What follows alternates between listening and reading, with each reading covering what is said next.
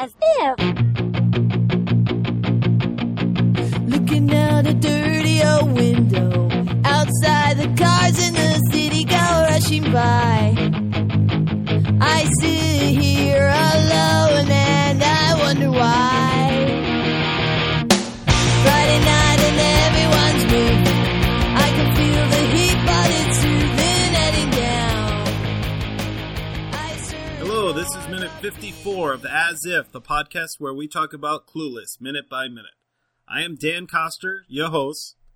Today with me is Wendy Mays. Hi, Wendy. Hello. And Jim Donahue.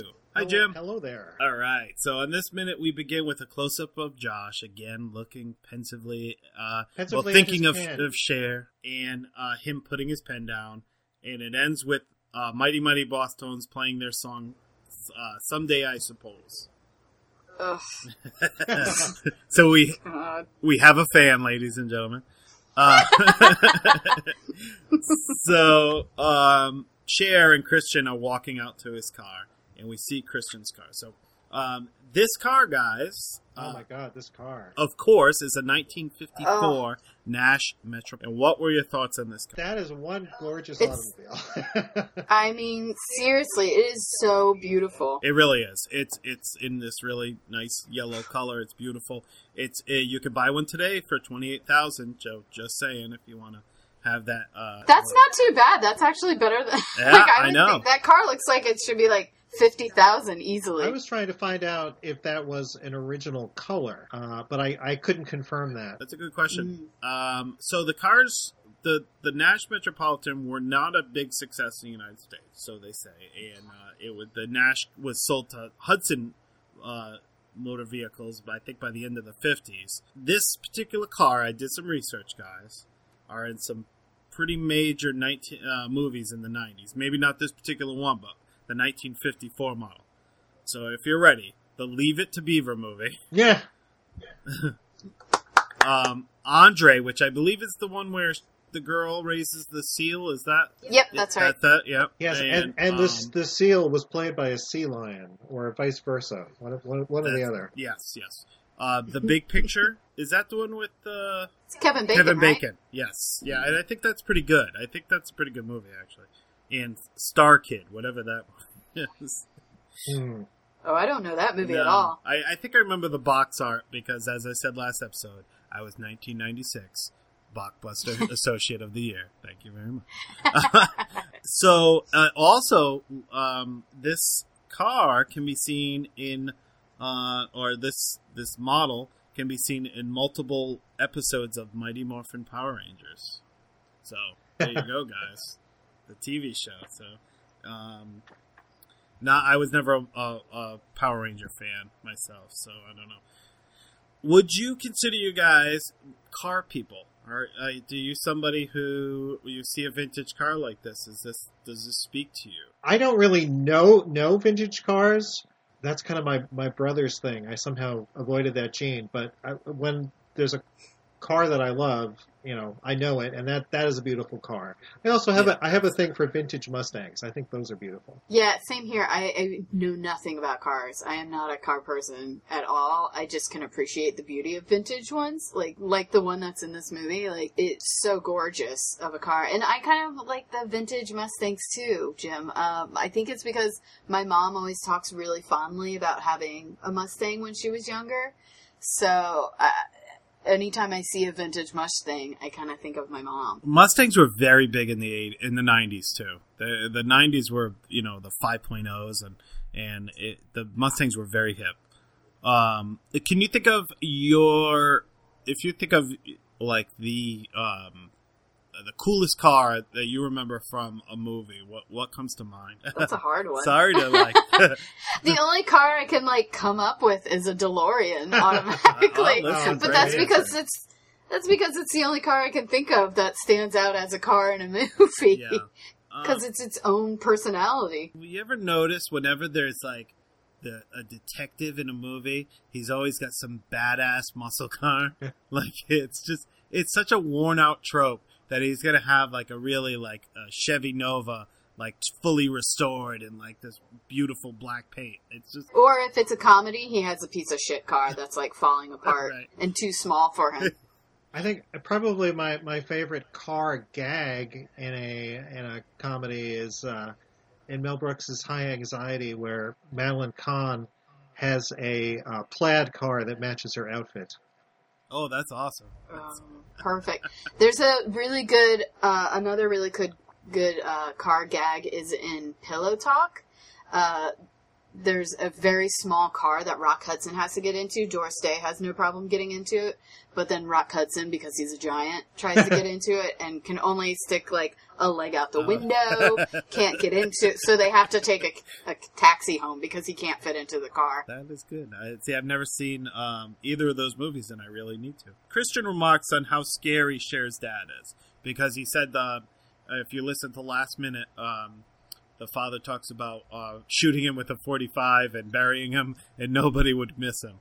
So, overprotective dad is this. I don't know. I like the way that Cher just kind of blows it off. Like, yeah, isn't he? That's great. He is. Like, yeah, he's got the best response to it. Yep, he is. Yeah, and she's like, yeah, that's him. Well, but it doesn't change who she is. So it's. Again, she's just a very unique character, and she's I love the relationship she has with her father. Yeah, I have to say it's a really great relationship. It's one of the better father-daughter screen relationships I think that are kind of out there. Yeah, he doesn't stop her from being who she is, exactly. but he's ready to put out there that if you wrong her, that you're going to have to mess with him. So right, and he's always encouraging towards her. Absolutely. I don't think encourative is a real word. I love it, though. It is now, as of today. So we have Christian ask if she likes Billie Holiday, and Cher says, "Yeah, she loves him." Yeah. And, he's like, "All right, okay." And so Billie Holiday, for those that don't know, was born Eleanor Fagan in 1915, and she lived until 1959, and she was an American jazz singer and singer-songwriter, and with a career spanning nearly 30 years. So, nice little music choice. To this movie is pretty full with 90s artists, and to throw Billie Holiday in there, and I think was a nice little touch. Yeah, and not exactly one of her most famous songs either. I mean, I know a little bit about Billie Holiday. I didn't know that song. So I looked it up. It was she apparently recorded it 4 times during her career. I don't know which version this was, but she first did it in 1935. And the song is Miss Brown to You. Right. And the guys who wrote it also wrote Hooray for Hollywood and On the Good Ship Lollipop. That's awesome. I wasn't as knowledgeable, but I did look up, so according to Wikipedia, her most popular songs, and correct me if you guys know more, Summertime, I've Got My Love to Keep Me Warm. So I would think that's probably her singular biggest hit. Or most well known. I would say God Bless the Child. I think her most well... Yeah, or even, like, I would think her most well-known one is Strange Fruit. Strange Fruit, I have that, yeah. Yeah, like, that's her most controversial song, anyway, and it's probably one of the songs that she's most well-known for. So, what was the controversy surrounding that? Well, Strange Fruit is all about, it's about a lynching. So, you have this black woman singing a song about lynching in the 30s. Where white people were adoring the song, and she had to sing it over and over again, where she herself had seen and knew people that had been lynched. So heartbreaking. Wow, that just stopped me flat, wow. Sorry to bring everything down. No, it's okay, but that's got to be told. And wow, yeah, I mean it's an incredibly powerful song, but I know that it also kind of killed her singing it over and over again. I bet because it's such an emotional song. And it At some point in the 1970s, I don't remember what year it was, but Diana Ross starred in a biopic about her called Lady Sings the Blues. Yes. Yeah. Big hit. You know, and they said how towards the end of her career, she had a string of abusive relationships, and she had issues with alcohol and how it affected her voice, and unfortunately, that made me think of Whitney Houston, who seemed to have some of the same issues, and you have this person with the singular talent, who is just for lack of a better word, a gift from God, and then. Unfortunately, they don't get to finish their career as they should. Mm. So it makes it very tragic. Yeah, I mean, Bill. It's I recommend if anybody listening to this doesn't know who Billie Holiday is, immediately go out and download even just the best of from somewhere because she is one of the greats. She was in 3 movies: Sugar Chile, Robinson, Billie Holiday, Count Basie, and his sextet. And a movie called New Orleans in 1947. And she was an extra in the movie The Emperor Jones in 1933. And she actually had 30 TV appearances. That is, yeah. Especially at the beginning of the television, from, in the 50s when it was a brand new medium. So it, it was sad, but, good. I'm glad that they actually played her music in the movie. Josh is talking to Mel inside the house, and he does not like Christian. And so the father makes it clear, Mel makes clear he doesn't, what's to like. And Josh is hemming and hawing about whether or not he should, he's saying, I should go to the party. And Mel's like, well, if you feel like you should go, go. And so finally Josh breaks down, and he's like, all right, I'll watch her for you. And he walks off, and Mel says, you do that. And the camera finishes on Mel smiling. And this is something that Wendy had actually mentioned on our last minute, and it was a particular moment that you enjoyed. I just thought it was so adorable, and it's so well acted. It's just so cute, like Paul Rudd being like, okay, I'm going to go watch her for her. I'll keep an eye on her for you. And Mel knows. He knows what's really up. You do, whether it's a family member like this, or, when it's a best friend and they just start mentioning this person, like a little bit too much, when it's somebody you're close to has feelings for somebody. So this is a strange moment. Mel knows he likes Cher. That's what I got from it. And he, he knowingly... Okay, you go to the party, you watch her, but yet he knows that he has feelings for her. I think it's kind of the first time he's like, this is adorable, they're going to get together, he totally likes her. My 2 kids. My 2 kids are going to get together, which is really bizarre. I don't understand. Like, I still, every time I watch this movie, I'm like, but they call each other brother and sister. Yeah. Like, it's so bizarre to me. It is bizarre. It is bizarre. But, for the movie, we're not seeing them as, siblings when they were, younger. We're seeing them now as... True, and he often mentions how many times his mom has gotten married and remarried. So, right. I mean, they probably weren't even really married for more than, like, a year or something like that. So it's not that bad. It's just still so weird. It's weird. Let's be All right, so now... the very 1995, we see the party, and its music is playing, and it's Someday I Suppose, played by Boston's own, Mighty Mighty Bosstones.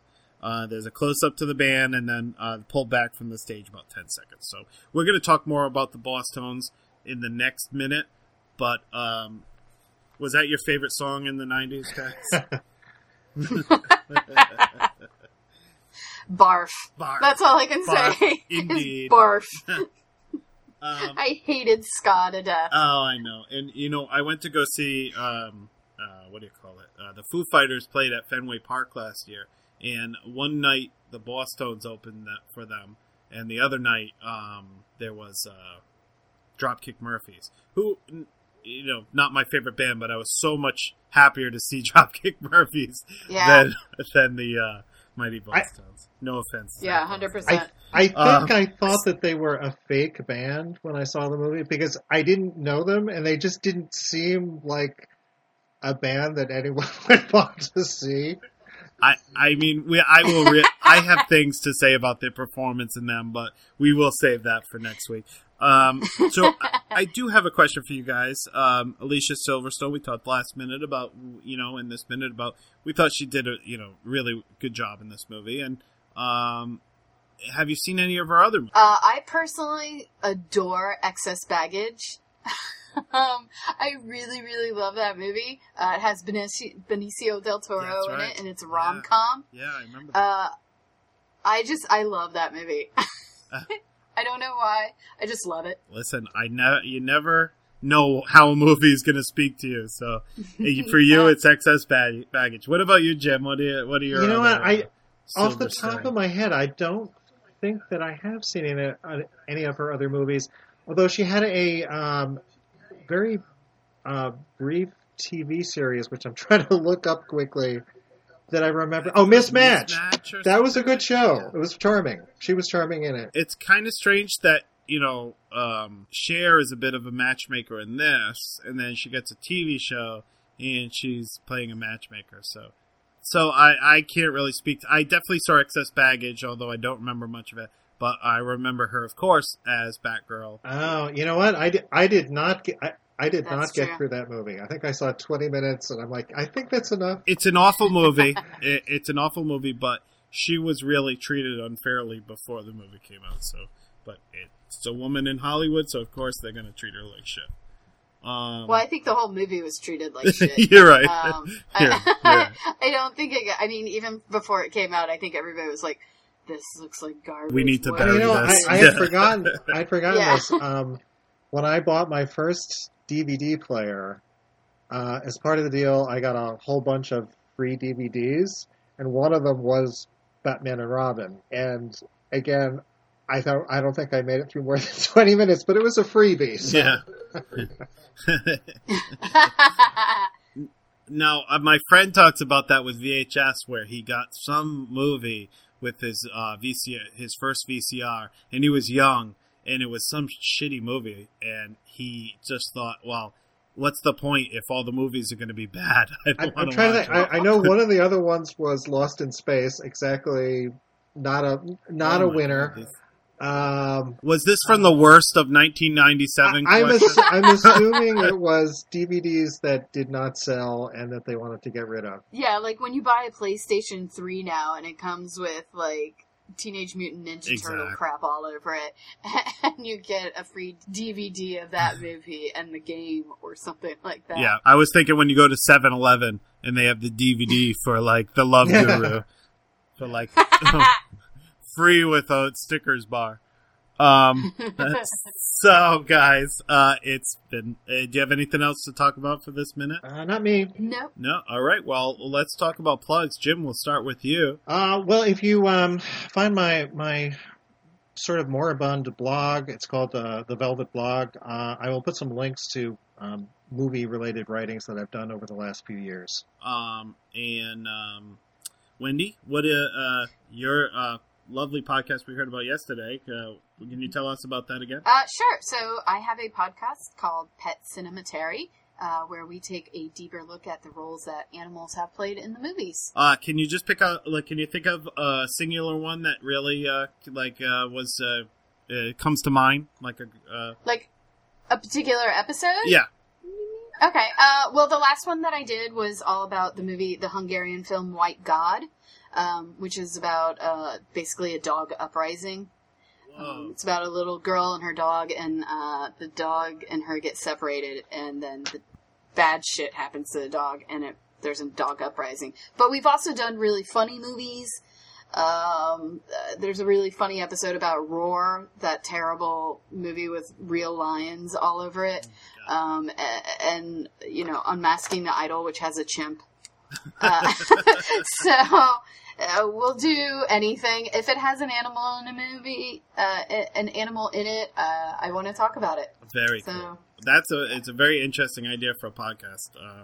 So I can't wait to listen to it. Thank you. So you can find me at Twitter at Uncle_Batman and my podcast, which is on Podbean, called Blockbuster Dropouts. And I actually have a Blockbuster Dropouts Facebook group, so I welcome you guys to join. And it's been a pleasure meeting you guys, and we will see you again tomorrow. Ooh, bye-bye.